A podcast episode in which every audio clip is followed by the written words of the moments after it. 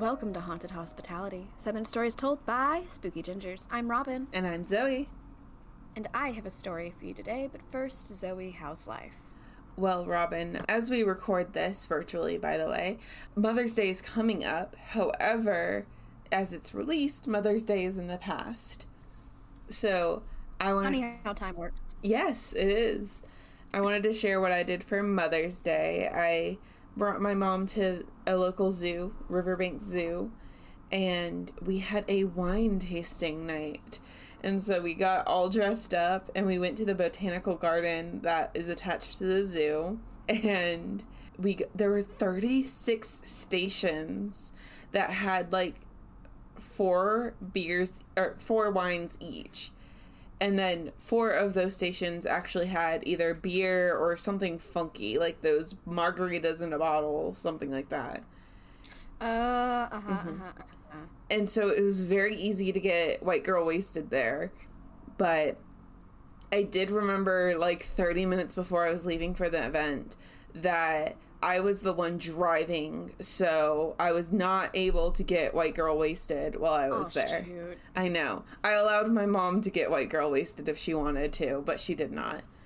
But Okay, that was very responsible of you guys. I do think that if you were to get white girl wasted, the zoo would be a very interesting place to do it. yeah, unfortunately we couldn't go to like the animal part. We had to stay in the botanical gardens Oh, part. you had to be like classy with the plants. yeah, with the plants. But they also had like food places there. So it was like Zaz Pizza and the Melting Pot. They had the melting pot. Wait, I'm sorry. Ye- What is well- up with the bouquet? What? So it was it was like sample plates. It was basically Oh, cool. Yeah, and they were the dessert table. So it was a lot of fun. I tried a lot of wines and it got to the point, well, like I would walk up and I'd be like, "Can I get just a smidgen? Can I get just like a smidgen?" Snitch. Because we walked up to the first one and they're like, "We only pour 2 ounce servings." And then they like filled up my wine glass. And I'm like, "I can't go through a tasting like this." But um so I was asking them for like half ounce shots of wine. But um, I found two wines that I actually did really like that I'm gonna buy for the house every now and then. So it's a Good for you. the Cupcake brand Sweet Red blend, and then there's Sutter Homes Peach Tea wine. Okay, I, I I have multiple things to say, but Uh-huh. I think the one that needs to be said most is just a Schitt's Creek reference Okay. to Herb Ertlinger's fruit wine. Okay, I understand that reference. You do? No, Okay. Um, I would say you should watch Schitt's Creek, but to be honest with you, I never have a good gauge for what television you're gonna like or not like. You're an enigma, Zoe. Thank I you. think the answer is that you just really never liked anything that I've tried to show you. I- So don't watch Schitt's Creek, you'll hate it. I think I the the answer is I never really like anything. I think that's You- the okay, answer. How about this? How about this? When you like something, you like something. That is true. That is true. I've just never been able to show you something that you like. Well, Okay, well, my life. I was about to say, well, Robin, how's your life? My life is that I am reading a new book. okay. Um, is it the same book that I'm also reading, or are you talking about a no, different I book? realized that after I planned out what I was going to say. No, it's not the one I should be reading for you with you. Apologies. It is. I don't have it with me. Uh, it's called The Rival Queens, and it's by Nancy Goldstone, and it is bu- about Catherine de Medici and her daughter Margaret Margaret de Valois and their contentious mother-daughter relationship. Are these real human beings, or are they? Yes, yes, they are human beings. So Catherine de Medici was the Queen of France in 1500s, and Margaret de Valois becomes Queen of something. I haven't gotten to that part yet, but I'm sure she's a queen because the book is called The Rival Queens. So, is this a historical fiction book, or is it like a biography? It's biography. Okay. Okay. Mm-hmm. Well, I can't have any fun. No, you I'm can't. It's actually a lot of fun. The author has like it, it, it has sass. It's very sassy. okay. Just letting you know. Okay. Do you have a something something for us today? I do have a something, something, something for us. Something something something. No, it's just a something, something. Oh, thank God. so, Robin, I'm sure you've seen these listicles around, or maybe these videos or something like that, where it's like the weirdest law in your state. Oh yeah, shoot. So I found one of these that I thought the law. It wasn't just like you're allowed to beat your wife because of. That's of the one I immediately went to. yeah. No, no. I want. I wanted to find one that wasn't just like old antique laws that just haven't been written out of the system. So I found one mm-hmm. listicle. It's on the dailymeal.com and there's a couple of them that are just like, oh, this is an old rule. But I wanted to share one weird law per each state that we cover. Okay, do it, do it, girl. All right, and for reference, I did go to our very first post on our website and copied all of the states that we agreed that we are going to cover, so I didn't accidentally include one of the states we don't cover. TBH, there's a couple states that I always have to like check. Yeah, same here. I'm like, where is where is oh Idaho? Idaho's the one that keeps missing. I we do not cover Idaho. No, we don't. TB, even more H. There are some states that we cover that, like, I don't think are technically. Oh, 100 percent. Honestly, like I'm just glad we're both honest about that. Virginia. Honestly, I'm like, is that really no, southern? Virginia is the South. I, Virginia is the South. Oh, we cover okay. freaking Arkansas. Why do we cover Arkansas? I consider Arkansas pretty southern. You covered Kansas. Shh. I, so okay, farm equals southern to me. That's okay. not how that works. Anyway, The entirety of the Midwest has a bone to pick with you. well, they're very southern. Anyway, I'm kidding. We're I'm gonna not. get some Ohio hate on this pod. It's okay. I can handle Ohioans. I can't. But okay, okay, okay, okay. So Virginia, number one state. Not number one, just the first one I came across. It is illegal. it is illegal to hunt or kill any wild animal, including what they called nuisance species, on Sundays, with the exception of waterfowl, or if you get a perm- permission from a private landowner, as long as you are not within 200 yards of a church. And also, if you're dealing with a raccoon problem, you can hunt them until 2 a.m. on Sundays. So wait, you can hunt raccoons on Sundays from the hours of midnight to 2 a.m. Yes, I think that's because, like, raccoons are nocturnal, so if you're hunting them Oh, yeah. Saturday night, you're gonna go into Sunday morning kind of thing. Okay, okay, I get that. I really like that law mostly because it is incredibly anti-duck. Um, I'm not anti-duck, but the law is anti-duck. Yes. and I find that interesting. And I don't know why. I think big, big anti-duck got in the way of that law. They were like, mm, but you can hunt waterfowl. Here's five hundred dollars. You're right. You're right. You're right. The the anti-duck lobbyists. yes, the anti-duck laws lobbyists. They're fish. Oh, it's all the Pisces out there. Yeah, the Pisces got together. Yep. All right. Second state, Kentucky. It is illegal to dye pet birds or rabbits unless you are selling six or more of them because it is considered animal cruelty and it is punish- punishable by a fine up to $500. So you can be cruel in mass, but you can't. So I think. Uh, So, first of all, I just want to make it clear dying pets isn't animal cruelty as long as you use pet safe dye. All right, I'll take your word for it. I'm not dying my pet, but I'll take your word for it. there's a lot of people who will like dye the tail of their dogs so that um, their dogs are less likely to be stolen, especially if they're a guide animal. All right. I mean, I've seen poodles. True. Yeah. They're all pink. That's not naturally occurring. What? But I think the six or more rule is like to differentiate between them. I think. So if you're selling like twelve oh. bunnies, you'd be like, "Hey, I want the blue one." I, I, I still don't think that can. Okay, if they're operating on the basis of It's animal that this is animal cruelty, that okay. All Yeah. right. In Tennessee, it is illegal for people to share login credentials for streaming services if you do not live together. So, this Uh-huh. was passed in 2011 called the Tennessee Login Law because of hackers selling off passwords. You know that was big Netflix, right? That was big Netflix. You're right. But it also applies to like Hulu, Spotify, anything like that. No, yeah. Yeah. Um, I'm sure that law is very well abided uh, in the great state of Tennessee. mm-hmm. Mm-hmm. Yeah. Yep. hmm In North Carolina, playing more than 10 hours of bingo violates the state's gambling statutes. Also, organizations can only have two bingo sessions a week. They cannot be more than five hours per session, and they have to be at least 48 hours apart. Okay. I'm really, really curious about these five hour long bingo sessions. I know, right?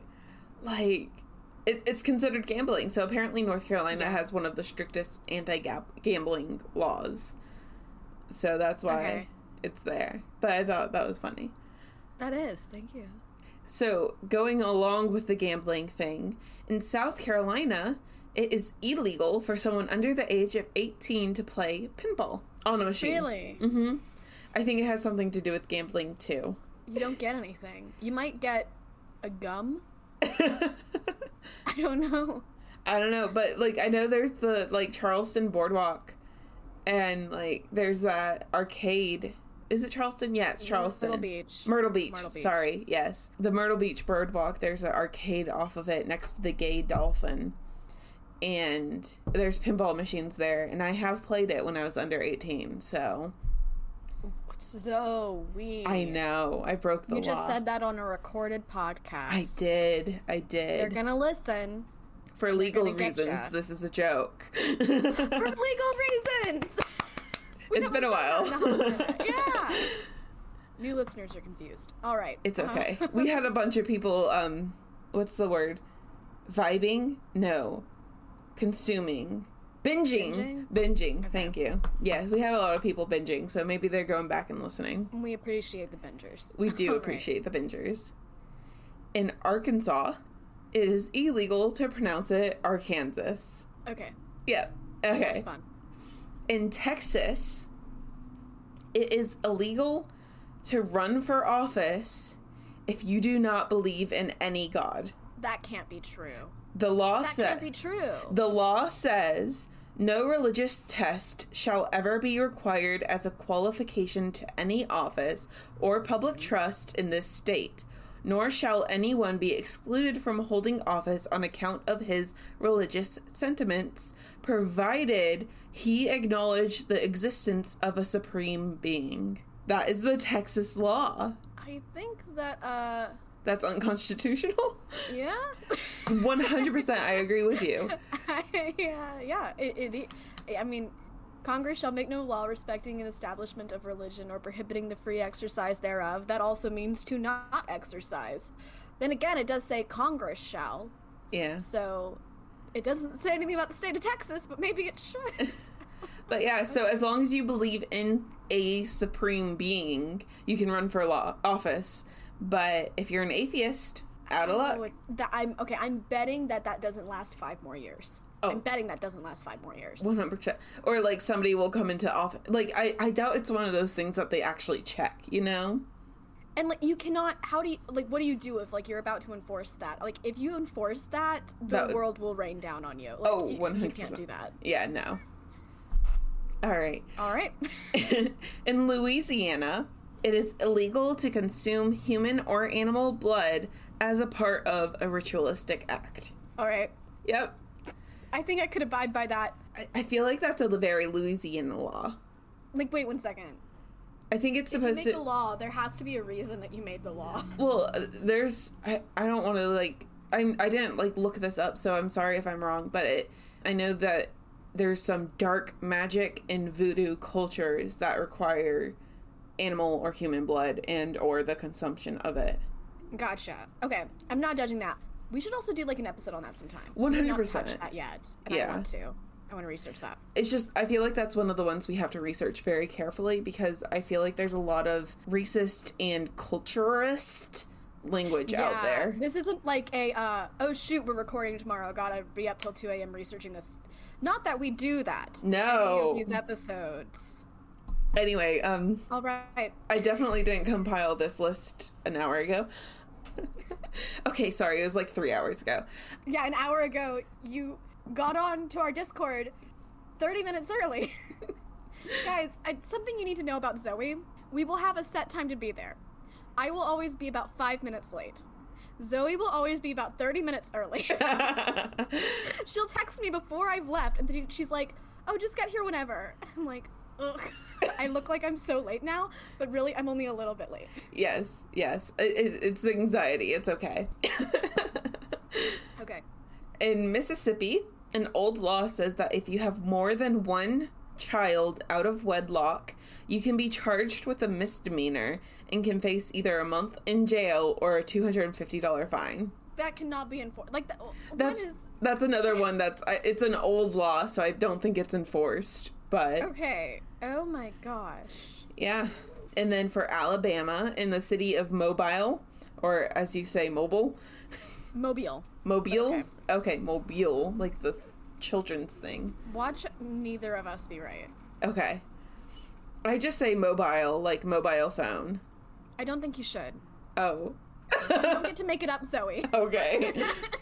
Uh, it is illegal to have, make, sell, give, or throw away non biodegradable plastic based confetti because it has been considered littering as of 2018. Okay, I like that. I agree. However, what if it's like you have it in your possession and then the law comes into effect and you're not allowed to have it, but you're not allowed to give it away. You're not allowed to throw it away. I'm sure there was a grace period. Or, like, you know how they have those, like, turn in your guns, no questions asked, and we'll give you a hundred bucks? I'm sure there was something like that. Did they say that you can't bury it? I think that's a part of disposing it. Oh, okay. Thank you. You're welcome. In I think you know this one. You may have covered this one in your clown episode. But in the town of Dublin, Georgia, it is illegal for anyone to wear a mask, hood, or other item that hides their faces unless you are under 16 and it's Halloween. Was that not Okay. I remember a similar made thing sense. in your clown. No, no, no. Yeah, it made sense. It's just I think what I was reading is that like in clown specific areas, episode episode I forgot the episode, guys, but like in Greenville, that one specific year, they were like, Okay. "There's going to be a lot of clowns this Halloween. please don't wear. Please don't." They, I think there was like a rule, like a temporary rule, maybe to just like not dress up as a clown unless it's Halloween, Gotcha. because so many people were, if you missed the episode, dressing up as clowns and hiding in the woods, and trying to kill people, yeah. and then the people would try to kill the clowns. Yes, and then the It's, people like, would try to kill the people that they thought you were To clowns. be a clown, it was a whole thing. Yeah. All right. Do we have any more states left? One more. Last one. Florida. Florida. Yeah. Okay. So, a dog owner is not liable for damages caused by their pet if the owner has a sign on their property that is visible that reads bad dog. So, like, if somebody came onto your property and they got, like, attacked by your dog, or maybe their stuff got attacked by your dog, as long as you had a sign that said bad dog or beware of dog on your property that's visible, Oh. they cannot be held liable for your injuries or damages. This is weird, but I get that. Yeah, no, I get it. At first, when I was reading it, I'm like, wait, I'm sorry. Are you saying like if I just say, "Hey, my dog, my dog's a bad dog," and then my dog attacks you unprovoked, it's not my fault? And I was thinking at like a public park or something, but no, I was like, oh no, it's just in your own yard, basically. I get that. Okay, thank you for sharing. You're welcome. Well, that's my something something. So, Robin, do you? You, I exhausted you apparently. I'm exhausted. Yeah. Well, it is a Friday night and we're at home doing this instead of, you know, partying or anything. So I don't know what the point of my sentence was. I don't know what the point of that was either. Tell me your story. All right. So this is back in the early 1900s. For the most part, though, we do get a lot of kind of things that happen after the fact, later through the century and into the 2000s. All right. So, On August 23rd, 1912, a couple named Leslie and Percy Dunbar, who lived in Opelousas, Louisiana, were going to go on a weekend trip with their two sons, four year old Bobby. He had light hair, blue eyes, and then with their two year old son, Alonzo. They were going to go to a lake called, I think it says Swayze Lake, like Patrick Swayze. Okay. It could be Sways, but I couldn't find the pronunciation. I think it's Swayze Lake. They're going to go and visit there with some family friends for the weekend. Percy was going to be a little bit later in getting there. He was the husband and dad. He was going to be later because he was working in real estate and insurance at the time, and he just had some work things to do. It should be well known, and this will come up a few times in this, that they were like a pretty good, well off family. Like they had a good amount of wealth. So Leslie took Bobby and Alonzo to the lake. One of the friends who was there was named Paul Meetsy. And while everybody was kind of playing the lake, which by the way was kind of more like a swampish area, I mean, there was definitely, I think, places to swim and everything, but it, it had a lot of alligators. Oh.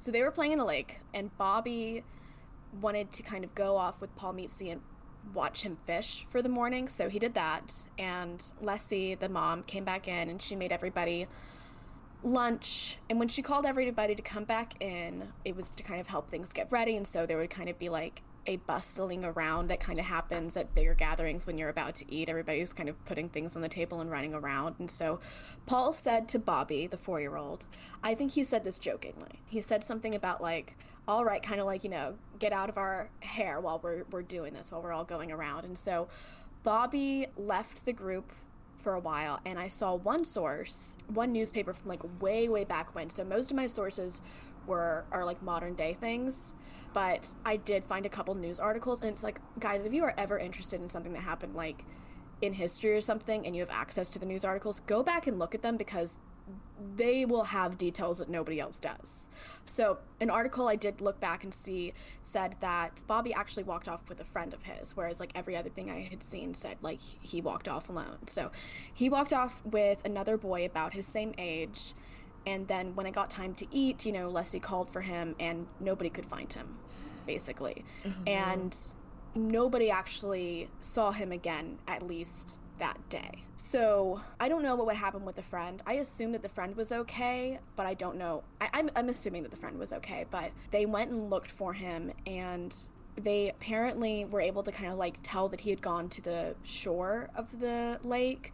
I am assuming maybe that's because like a footprints or something, but they did not see anything there. You know, at that point, Percy, the dad, was arriving for the lunch area and they all were just kind of scattering and looking around and they got a whole bunch of people who lived near the lake to go and look too. So like about a hundred people were actually searching. They called the authorities, and for a week they combed the lake. Like they did everything from like they got alligators and they cut open the alligators just to see if like the body was there. Mm-hmm. They threw dynamite into the lake, thinking that, and this was like after if he was in the lake, like he would it would be that he had drowned. So the idea is that you put dynamite in there, and then if the body was in the lake, it would like it would come out.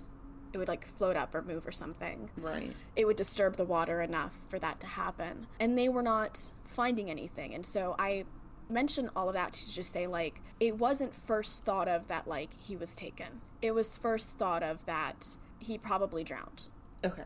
Or was um, eaten by an alligator. Or eaten by an alligator. That something natural and tragic in the lake had occurred. And so, for like I said, for a week they were not able to find him. And then the Dunbars went back to their house, and I think the searching, or at least the heavy searching in the lake like that, stopped happening. But then, you know, at that point, like, you don't know if he's dead or alive. And if you, like, did all these things to the lake thinking that you would find a body, and then you didn't find a body. And, like, it's not like he was gone for forever before they realized it you know? Mm-hmm. So they were thinking, like, you know, we don't know if he's alive or dead, but like perhaps somebody took him. Because at this time, also, like, you know how rumors go. So, like, people were like kind of calling in to police or telling newspapers or just talking about and saying that, oh, well, I saw, like, what was it? Footsteps maybe from the shore and that like I think some people were saying they saw like a man carrying Bobby like away from the lake. Mm-hmm.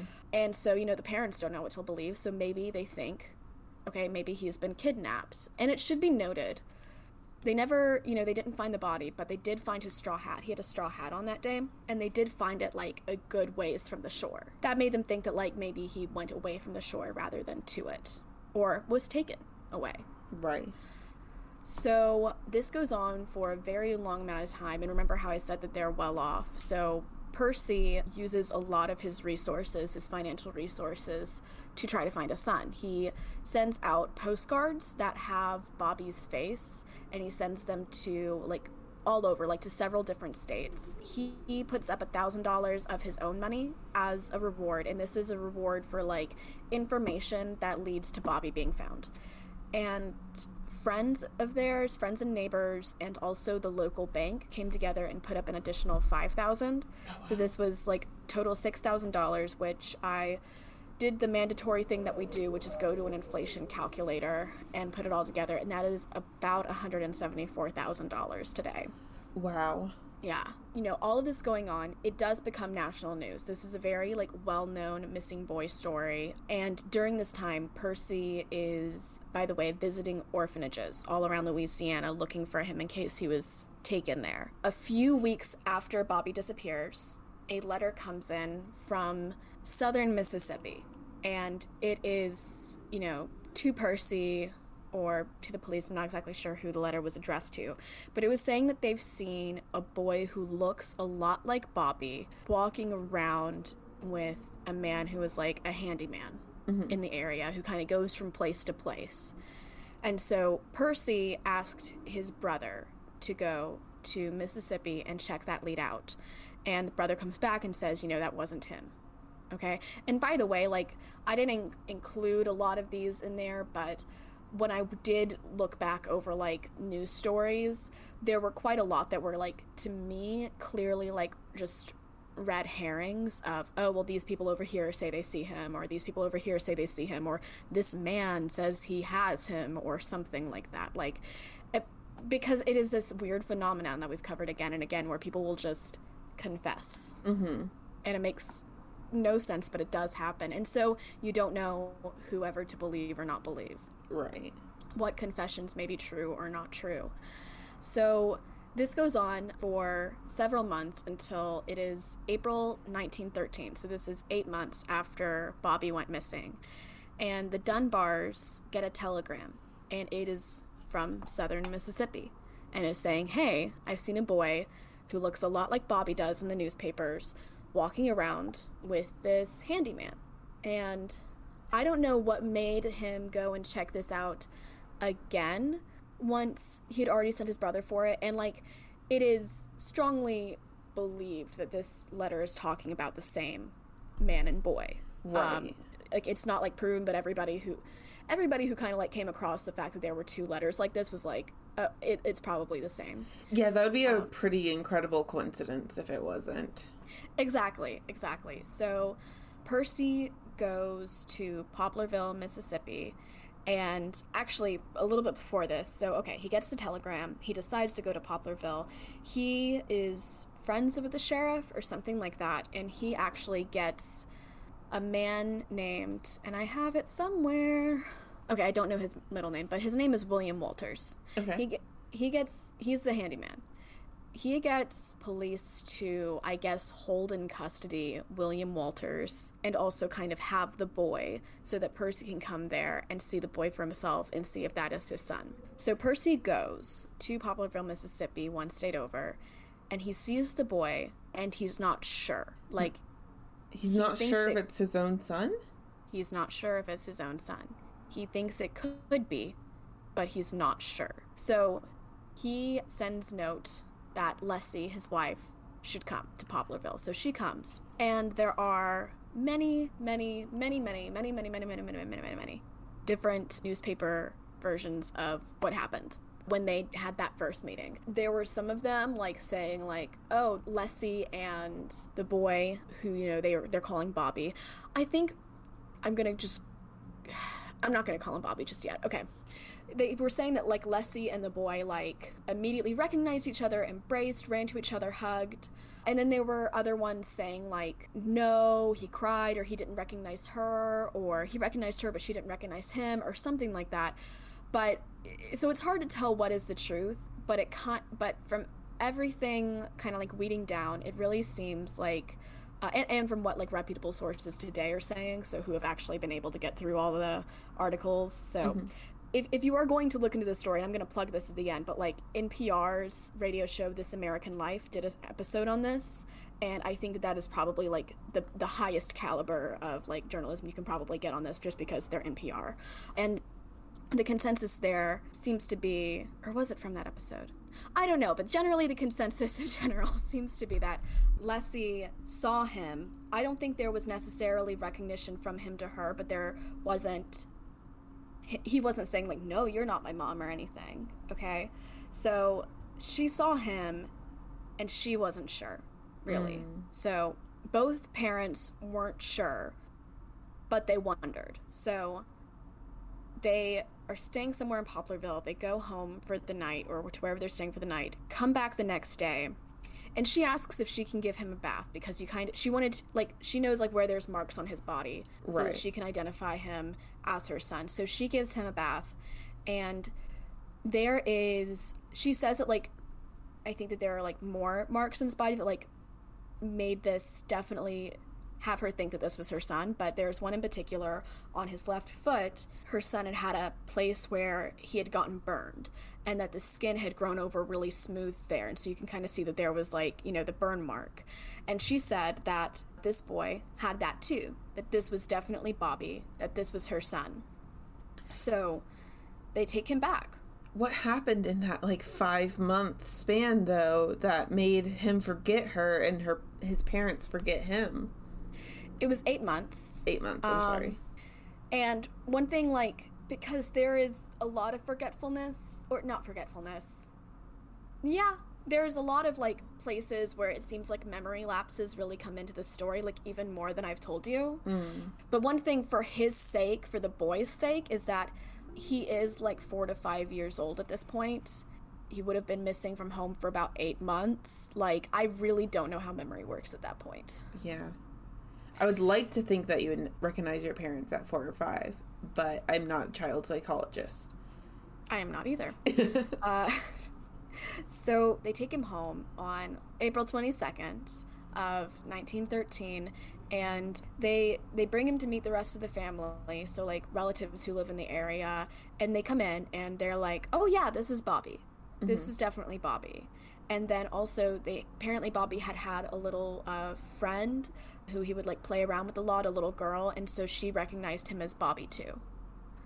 So this, you know, goes on. Everything is good, except you know you have a guy in jail now, mm-hmm.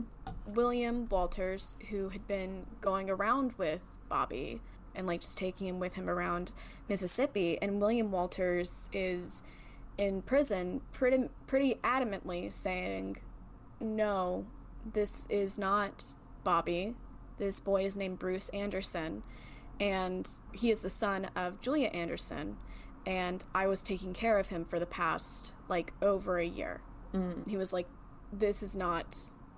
He, he was basically like he was saying like, "This is not your son," and so enter Julia. Okay. So Julia Anderson was born in North Carolina. She was from there in 1912 she had three children, and I think she was unmarried at that point. She might have been previously married. I kind of saw a couple different things about that, like saying two different things. But she had three children by two different men. and It was kind of scandalous at the time, at least. It seems that she worked for William Walter's parents for a while and worked kind of, I think, at their farm, and then was also a caretaker for him for them. And there's a few different stories there's a lot of different stories actually hmm. about how William got to be taking care of her son, Bruce Anderson, at least. And, you know, I'm just kind of like going to tell you everything from their side as if it's the truth because if I don't do it, then I'm just going to get confused about how I'm phrasing everything. and so I'm just going to take you a little bit through my journey of wondering what was going on there. The first thing I saw was that William was taking care of Bruce because he had asked Julia originally, like obviously more than eight months ago, more than I think a year before this, he had asked her if he could take the boy with him for like a few days to go visit his sister who lived in North Georgia, and that Julia had said yes, and that he'd taken him, but when he came back to see Julia, Julia wasn't there at the house anymore, and she had gone to like take care of her sister because she needed taken care of, and so that this guy was like a traveling handyman, so he didn't want to wait around, and so he just took this kid to Mississippi in the meantime, but that they maintained correspondence and that Julia knew where the boy was. Mm-hmm. because she had sent a letter saying that like okay i'm glad that things are working out for you guys there. And so my reaction from that was my, my reaction from that is okay there are a lot of cultural differences between now and 1912 and i was like was this normal because it doesn't sound normal to me it doesn't sound like something i'd be cool with yeah. but then again, I'm not them and it's not 1912. But I did think like it was kind of weird and I was like, wait, why would she let him go off with this random guy? And then I saw, no, William Walters was the boy's dad, that she had had an illegitimate child with his brother while she was caretaking for the parents. oh, So wait, he was his uncle. uncle. Okay. Did I say that? Okay. you said Yeah, so- dad, but uncle. no, sorry. That William Walters was his uncle. And I was like, okay, okay.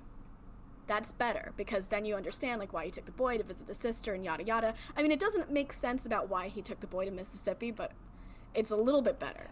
From what you've told me Um, so far, it sounds like people in the early 1900s didn't care too much about their kids.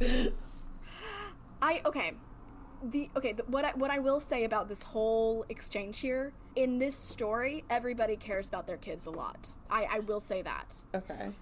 because then I also learned that it's kind of up in the air whether he was the uncle or not because nobody actually knows who the dad was. And the thing is, the reason that there's more different stories to this is mm-hmm. because William was saying one thing and Julia was saying another.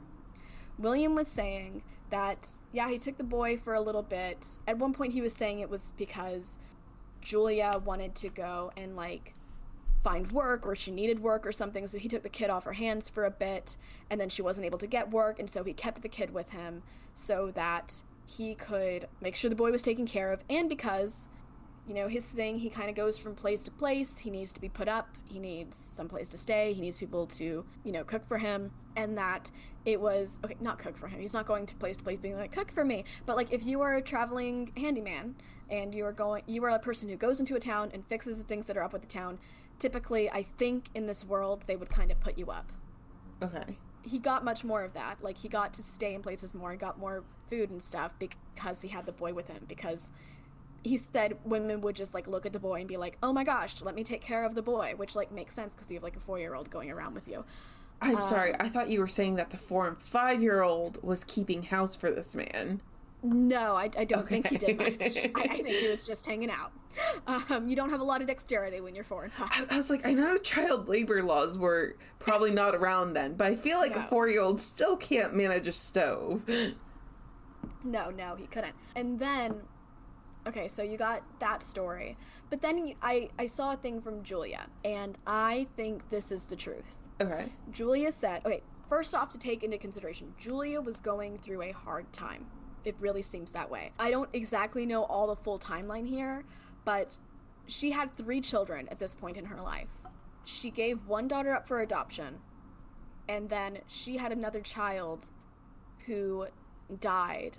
And I don't know the circumstances of it, but it was not expected.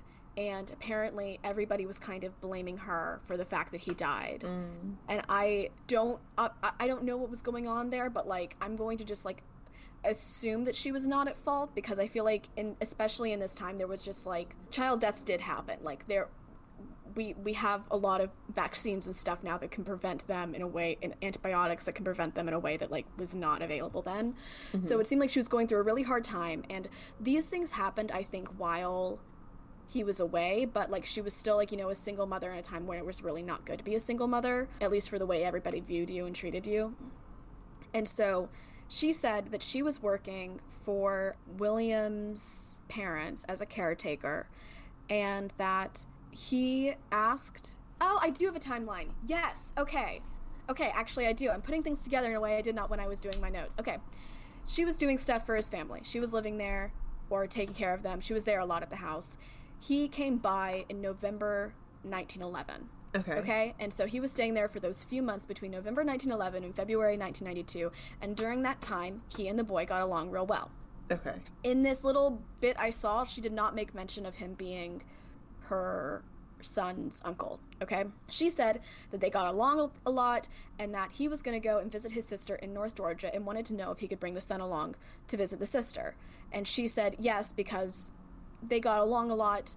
She was okay with that and she said it was just going to be for a few days. She reiterated that she only said he could take him for a few days and that she didn't see him again until all of a sudden, like, people were saying, like, her son was Bobby Dunbar. Okay. Okay. So he had him from, like, February 1992 through April 1913. So, like, over, yeah, over a year by this point. This would have been 14 months, okay? So that's been how long she's been without her son. And she is saying, no, I didn't say he could take him to Mississippi. I didn't say he could do any of these things. I maybe she, I don't know if they were like in I think they might have been writing letters to each other because her children seem to remember the fact that like there had been a letter between them where she had written that like she was glad that everything was okay with them, Mm-hmm. but that does not necessarily mean that she wanted her child to be in Mississippi with him or was good with it. Right. Okay, and I, I just kind of want to take a moment to unpack that before we move on because I think that we're kind of like at the end of our what was going on in that situation thing with the whole William taking Bruce thing. And like, William was arrested for kidnapping Bobby Dunbar, okay? But, you know, if you're looking at the whole thing from Julia's perspective, was William kind of kidnapping her kid? Yeah. Yeah. No. It, it, from her perspective, it seems like yes. yes. It's just she had the luxury of knowing where her kid was, even if he was unwillingly not with her. So she Yeah. didn't have, and she was also poor, so she wasn't able Yes. to do the manhunt for her son. Yeah. Yeah, that's it. And she had the whole thing where she had two other kids, had to give one up for adoption, and then the other one passed away. And it was just a very horrible time to be Julia Anderson. Right. So, okay, fast forwarding from there a little bit. William is now in prison, and he is saying, No, this is Bruce Anderson. This is not Bobby Dunbar. This is Julia Anderson's son. And so every newspaper is like, Okay, well, who's Julia Anderson? Mm-hmm. And so a newspaper from New Orleans, not out of the goodness of their hearts, paid for Julia Anderson to come and see Bobby at the station. The idea is so Bobby is living in Opelousas, I think is how you pronounce it, Louisiana, mm-hmm. and he, he's he's living with the Dunbars. He, by the way, they had a huge parade for him like the day after he came back in Opelousas. He rode on a fire truck. Oh. So they bring him back to the station. They bring Julia in, and what they do is they have like a group of five boys who individually go into the room to see Julia, so she can pick out which one is her son. So Should have done know. that for the other couple. That is true. That is true.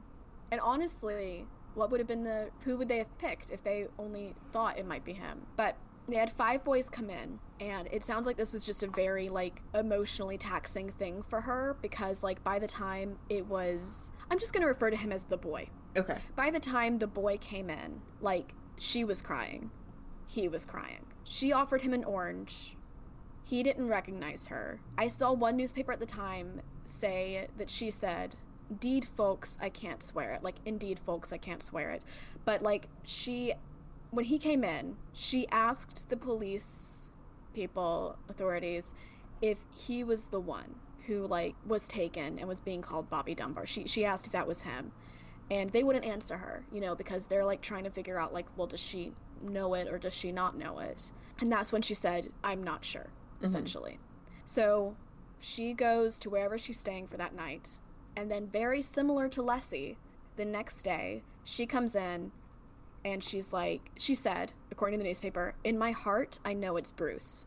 And so she did the same thing that Leslie did, where she bathed him, and then so, so she like saw him, and she's like, no, this is th- this is my son. But nothing happened from that point. So she doesn't have money. She doesn't have money for a legal battle, and the courts also knew that for them, it would be an expensive thing to have happen, and they didn't want to do anything about it. And I think one of the reasons is that the boy was in a well off home. I think that might have been part of it. I have to assume that was part of it. Yeah, I was Um, thinking that this whole time that any legal custody thing will be like, well, go with the rich mom, not the mom that potentially, I'm saying this facetiously, but potentially Mm. killed her own child and adopted the other one out. Yeah.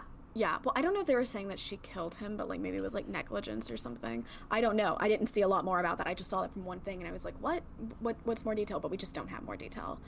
So, the media, by the way, were very much pro Dunbar. That's not a surprise because, you know, wealthy, yeah, wealthy. Yeah. Um, one newspaper in particular I read was like really playing up the drama, and in doing so, you know, huge bias against Julia because she was poor, and then also because of where she was from, like it was very like anti Carolinas. And the reason I say anti Carolinas, she's from North Carolina, but they kept bringing up that she was from South Carolina, and like in a really derogatory way. oh. Uh, and it mentioned like that the boy was born in a hut in South Carolina, and it was just all these like really, um, just like classist things to say. And also, I think it brought it up because she had a child when she wasn't married. Also, I just want to like put in here that this reminds me a little bit of Little Fires Everywhere. And so, but only like the show because I haven't seen the book. Have you heard of Little Fires Everywhere? No, I haven't. there's a there's a plot in there and it is like where a wealthy family is the foster parents who want to adopt this child and this poor woman who is an immigrant is the you know the, the biological mother and she wants a child and it's like them kind of being in this like fight of over like who does the child belong with where is the child better off and it's just like a really like just heart wrenching thing to see. And also in Little Fires Everywhere, like you have to like there was like the race element to it because the woman who was the biological mother was Asian. Um, but like just the the similarity of like where it relates to like class and wealth really like it, it makes me think of it like so much. There's a lot of parallels to it. Julia is not getting the boy. We left William in prison. He does not get out on bail or anything. There is this great quote from a Mental Floss article called The Bizarre Kidnapping Mystery That Stunned the 1910 South. It is by Jake Rossen.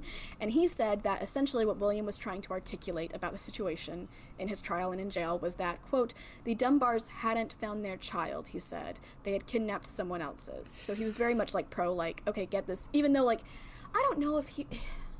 I don't know. Do we call him a kidnapper? I really don't know the whole situation. Only that she didn't want him to have her child and that he had her child. Okay, that kind of sounds like it. Kidnapper? Anyway. Yeah. At this. And at this point, if he like proves it's Julia's child, then he gets out of prison. So anyway, Mm-hmm. I um, don't feel he- too point- bad about him going to jail. Well, he doesn't stay there for long. Okay. So, he kidnapping charge would typically mean that he is up for life in prison or the death penalty, and he even gets some witnesses to come in who are Mr. and Mrs. Jephthah Bilbo, as in Bilbo Baggins, from Poplarville, and they This they doesn't were sound real. they were actually they, they said that the boy had stayed with them like for a few weeks before the disappear like before August 1912 when Bobby disappeared saying like okay well we say that that is the boy that we saw before Bobby disappeared who was with us when he couldn't have been are they saying it's Bobby or are they saying it's Brandon? they're saying it's Bruce Bruce. Bruce Bruce. there's no Brandon Oops. um there are a lot of B's you're forgiven yeah. They're saying that it's Bruce because they're saying like, okay, if Bobby disappeared at this month, but we had this boy on this month, and we are saying like, no, that is 100% the boy that we had before, then it cannot be Bobby. Yeah, but that means nothing if their own the child's own mother is like both potential mothers are saying this is my child. I don't trust somebody who took care of the child for 2 weeks any more than the mothers. That is true. That is true. And apparently neither did like the, the court or anything. He was convicted. The trial happened in 1914. It took two weeks. But he was only in prison for two years for total because his attorney appealed on a technicality. And I don't know what the technicality is, but it was a technicality and it worked. And William got out of prison and the court was like, we could bring this back to court, but they were like, nah, that's expensive. And I was I'm just thinking like but if he was guilty, like that would be a really bad thing to do. Very bad. Really bad thing to do. And I, I should tell you, he always maintained that he was innocent. Okay. He always said that. So back to Julia. Julia leaves Louisiana. She goes back to Poplarville, actually. The town like where The Bilbos. Bobby, the boy, was originally found, where Mm. the Bilbos were. She actually goes back there instead of going to North Carolina. She starts a brand new life. Hmm. She marries a man named Ollie Rawls in the area, and they have seven children together. Yeah, that's a lot of children. Oh my That's gosh. a lot of children. Seven or eight, honestly. they have seven or eight children together. In 2008, her son Hollis Rawls, who was one of Julia's children, he told, okay, he either told this to the Picayune Item or he told this to This American Life. Okay. I'm leaning toward This American Life, but I'm not exactly sure. He said that his mother always would bring up, you know, the boy, and like that she would talk about him like throughout her whole life, and would always say like, no, he was my son. But one th- interesting thing is that she wouldn't call him Bruce; she would call him Bobby. Um, and I'm wondering if that's just because like that's what he. I mean, she never saw him after that, but like that is what he would end up going by, you know. But she made sure like all her children knew who he was, and so they all like said that they grew up knowing that they had a brother out there. And they also, I just kind of they were talking about her, and this is to this American life, okay? They were talking about how good of a mother she was when they were growing up. She was kind of like a nurse for her area and like helped to deliver babies. She was a founding member of a church, and I it's I don't quite know like all like I, I'm assuming that maybe like she's still like remained kind of like not super well off because they have this story that's that's really really sweet of like they had these dolls and she crocheted little booties for them like little shoes for them but she didn't have knitting needles and she didn't have like thread or she didn't use thread for this and she took straw from a broom and used that as the needle and she got like twine from a flour bag Oh wow. and she made the booties out of that. I don't know. There was just something like that's a very small detail, but like I feel like that tells you a lot about who she was as a person. Like mm-hmm. she was. It it sounds like they only had good things. Like they were like just reading this. I read the transcript from This American Life, and just like reading them talking about their mom, like they like just adored her. They loved her, which is like I'm so happy about that because like she was so like the media would like say anything about her you know uh, incredibly rude incredibly rude about her but i'm really happy that like you know she just had it sounds like a really good life after this. Now the boy. Yes. he grew up and lived in opelousas for the rest of his life in louisiana. He grew up as bobby at, and you have to understand from the time that he was about five or six years old he got along with a lot of with his brothers and he started remembering some of the things he had. Though to be fair i think like when you're talking about a kid like that and you're wanting them to remember things like i think it is very easy for i I think it's very easy for kids to kind of make memories without knowing that they're making memories mm-hmm. like create them. So he ended up growing up to have four children. He married he married a woman and i can't remember her name i think it might be margaret and he also named one of his children Bobby Dunbar Jr. and the son would go up and grow up and be called Bob. And then I can't really call him the boy anymore. The Bobby Dunbar. man. oh, Man. Bobby. Yeah. Because like he went by Bobby, yeah. He died in 1966 when he was 58. He, I think he had a heart attack and he passed away. But again, he really and truly believed he was Bobby Dunbar. One thing to kind of keep in mind, and, and this is like, this is, this is sad. Like I said, he, he he was well off. He was like well taken care of, but he didn't have the. It, it sounds like he didn't have the best home life actually because it sounds like there was a lot of issues with Percy and Leslie's relationship. They divorced in 1920, which, by the way, is like not a lot of divorces are happening then. Uh, Leslie ended up, I think, leaving Opelousas at around that time, so when he was still pretty young, and that, like, in their divorce, there were a lot of accusations against Percy of adultery, and it just was not it seems a great time growing up. When he did grow up, he worked for Briggs Electrical Supply as a salesman, by the way. I should have put that earlier, but I didn't. He here, here's an interesting thing. So you have Hollis, remember, who was Julia's son. Hollis says that he saw Bobby once, mm-hmm. that Bobby came to the ice plant where Hollis worked, and that they talked about 30 minutes on and off while Hollis was kind of getting calls to do different work and stuff. and that Bobby, you know, had said his name, that he was Bobby Dunbar. And Hollis knew who Bobby Dunbar was. Like, everybody knows the name.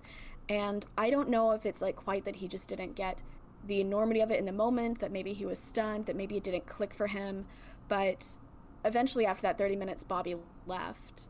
And Hollis just was like filled with a lot of regret about the fact that they didn't talk more because I think the, the way I read it, and I think the way that Hollis said it, was that Bobby had come there to see him. Like it wasn't a coincidence. Mm-hmm.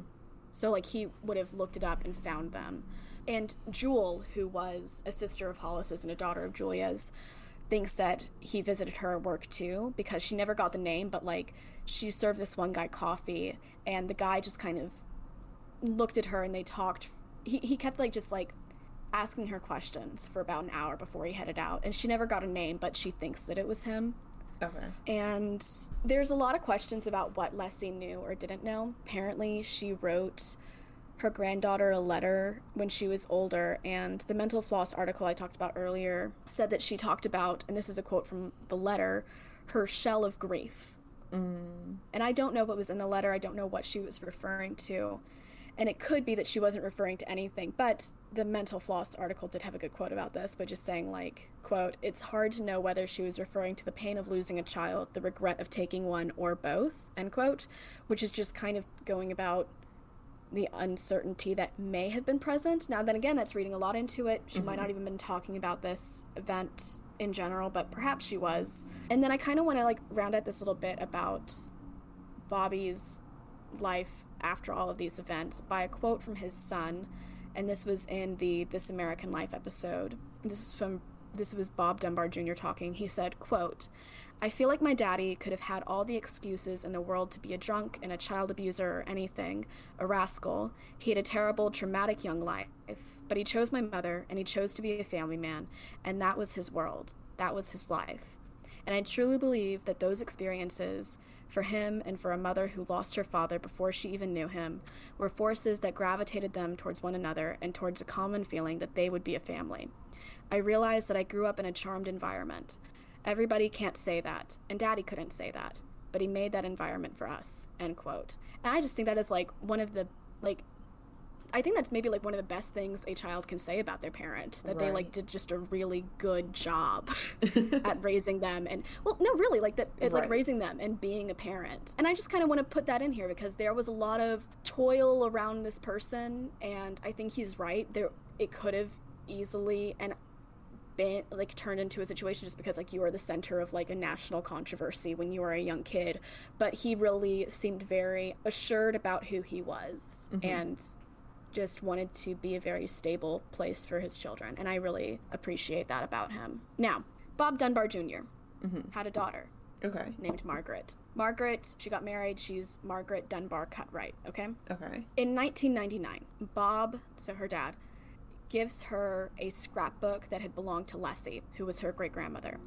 And it has news clip, newspaper clippings that talked, like, it was everything about the case mm-hmm. everything from like all these different sides of it. I think that maybe Leslie was just one of the people who like decided to no matter what the newspaper had said about them because again there's a whole bunch of differing things about it but no matter what it had said she wanted to just like collect everything about the case and so she put it all in a scrapbook he gave it to Margaret and Margaret really wanted she didn't enter into this thinking that like her her granddad was not Bobby Dunbar but I think it like was proved to be like a real like fascination for her and so she ended up like doing all this research meeting like the children and grandchildren of julia mm-hmm.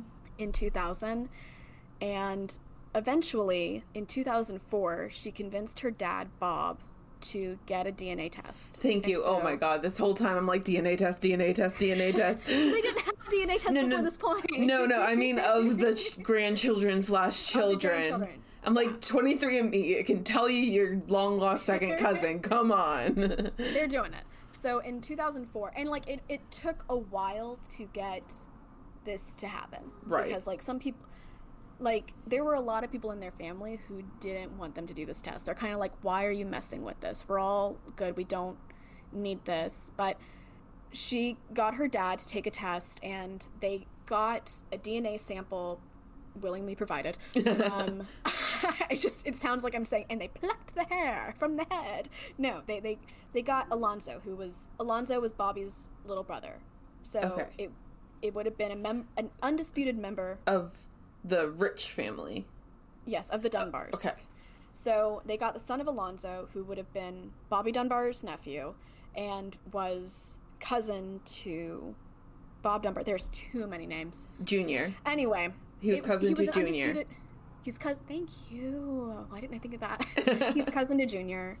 They compared, and they were not related. I knew it! Sorry. I'm very impressed with you for not interrupting with all of that. Like, but I could tell you were holding it in. there, did you notice there was a point where I was just going, mm hmm. Mm hmm. mm-hmm. oh, okay, okay. I'm happy. I'm happy. I was like 23 okay, me. good. 23 me. 23 me. 23 and me. Yeah, so a- a- and, like when they found out that like he wasn't related, it wasn't like oh, and now we do a test with the Andersons. Like at that point, you knew who you were. Like Yeah. it- they knew like oh shoot, this was yeah, this was their their dad and granddad was Bruce Anderson, So, not Bobby Dunbar. so I'm assuming by this point Julia had already passed. Yeah, yeah, yeah. Okay.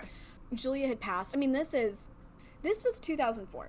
Yeah. I mean, it's. Uh, Bobby had gone missing in 1912. she could have been 120 years old.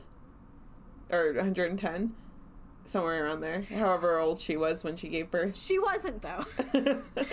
um, she wasn't. She. It's Bruce. That's the big reveal. It, it was. It was him all along. And okay, going back real quick, I just. I think the the moment there's like whole bunches of moments in here that could break your heart. I think the one that gets me the most, it's just that moment like where she's offering him an orange and neither of them are sure like if if they're like parent and child. Right. But like you know that they are now and like it was so close and it, it didn't happen. yeah. I And- just really hate that for them. And just the fact Mm-hmm. that the parent, I keep forgetting Dunbar, the Dunbar parents, like, did end up splitting up, and the fact that Dun- Bobby Dunbar Sr. went to go visit, I feel like he knew because he went to go visit his siblings, and I feel like he was trying to learn who they are because he felt like in some part of him that he was their sibling. Okay, so there was a quote from the This American Life story, and I didn't want to put it in here because I was like, it was just going to be quote after quote, and I was like, it's just so good, I want to put it in here, but I did take it out, but now I'm just going to say it. So, Bob Jr. said that he had asked his dad, like, I- don't know if he said, like, do you really think you're Bobby, or if he said, like, something about like something asking like about the case and him like and like how maybe how do you go on not knowing or something like that and the man who went by Bobby Dunbar and lived as Bobby Dunbar most of his life said like I know who I am and I know who you are and that is enough for me. So like that's why I say like he was very sure of himself. I don't know I don't know like if he really and truly like knew one way or another. Mm-hmm. But it sounds like if he's actually visiting the siblings, like the siblings are pretty sure happened, He at least had some doubt. he at least had some doubt. Yeah, that's a good way of putting it. Margaret Dunbar Cutright, the granddaughter who like figured everything out, she wrote a book along with Tal McThenia, who was the reporter for the This American Life thing. Which, by the way, guys, just watch it, listen to it, read it. You can't watch it, but the book is called "A Case for Solomon: Bobby Dunbar and the cap and the kidnapping that haunted a nation." It came out in 2012. So, are you familiar with the biblical story of Solomon? Zoey? No. Okay, so Solomon, it, this story was like brought up a lot in the newspapers of the time that I read. My mind went to it a lot when I like kind of came across this case or like re came across it because it's one of those that was like covered by BuzzFeed Unsolved, and then I was like, oh, that one, y- you know, you know. So I'd like seen it a long time before, but like I, you know, went in and I did my my digging and everything. But um, the story of Solomon is that there are two women coming to him. He's a judge. There are two women coming to him. Yes. Yeah, but I'm still going to explain it for the listeners. Two women coming to him. Both are saying that a baby is theirs, like the same baby is theirs.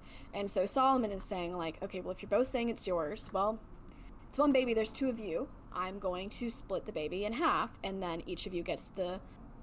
You, you know that. Mm-hmm. And so he was about to do it, and then one woman just screamed out, No, he's not my son, don't do that.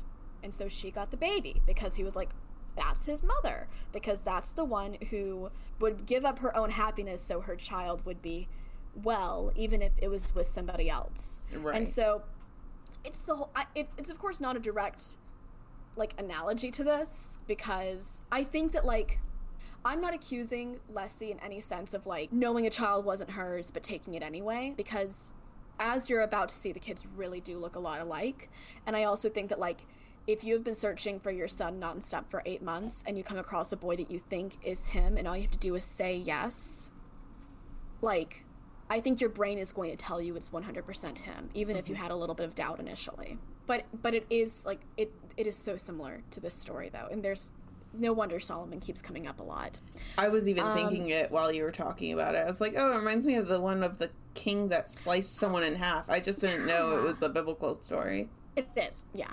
obviously the major loose thread of this is that there was a missing boy. Yeah, I was Um, thinking that just now. I'm like, wait, then what happened to the actual Bobby Dunbar? the, okay. I, I don't think we're ever going to find out for sure. I, I don't think it's possible really for us to find out for sure. I'd be shocked if we find out anything. But i am like personally leaning toward i think he drowned or had something with an alligator. I think that it was like probably a really quick and tragic thing that happened at the lake. I don't really think he was kidnapped. I i, I think he just i think he died there unfortunately. Margaret by the way does too. She was kind of asked like what are her theories about that? And she mm-hmm. thinks that he passed away at the lake too.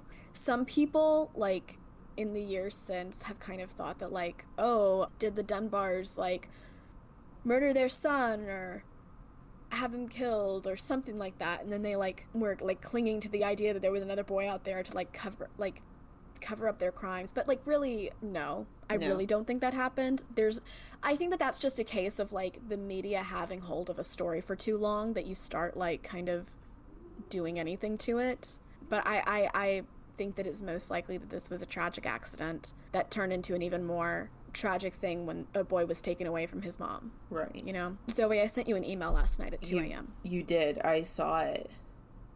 Okay, can you click it now? Because this is a photo of both boys comparing them. And by the way, they were born in the same month and the same year. Like these, they look alike. Yeah, they I really can't even do. tell you from my memory which is which. I think the one on the left is Bobby Dunbar, and I think the one on the right is Bruce. But like, can you see how there's confusion over if you're one of the parents? Yeah, I would say one is a little bit chubbier than the other, but even that could have just been like the lighting and the camera used, you know? And also could have changed over the span of eight months. Right. You know. Yeah. but I can, because like when you're hearing about this and you're like, I don't know how they can, you know, not know their son, which is like a criticism that comes up again and again. But like, I mean, there are, I mean, I've met somebody who looked so much like me that it gave like their best friend a double take, and their best friend thought I was them for like a hot second. Like, there are people out there who look so like you, it's weird. And I honestly think that this was a case of two people that looked so like each other that it just led to all these consequences. Yeah. I mean, we had a high school professor or high school teacher that mistook us for each other. So, yeah. I- yeah. Like I said a few times in this episode, if you are if you want to learn more about this, especially as it affected the subsequent generations of these families, either listen to the episode of This American Life called The Ghost of Bobby Dunbar or read the transcript which you can find very easily online. It it is well worth it. I had been, you know, up researching the story and I could tell like that the transcript itself was kind of not going to be any at a certain point it kind of got to a point with the transcript where I knew like I'd gotten everything I could from it, but that it was like it was still taking me through a lot of the story that like wasn't necessarily pertinent to this episode. And y'all, it was like 2 a.m. and I was still reading it, and it was a long transcript, and it was just like that good and that well told of a story and that important of a story and just trust me like you're going to be glad that you checked it out Well, thank you, Robin. thank you zoey That was Well, a good one.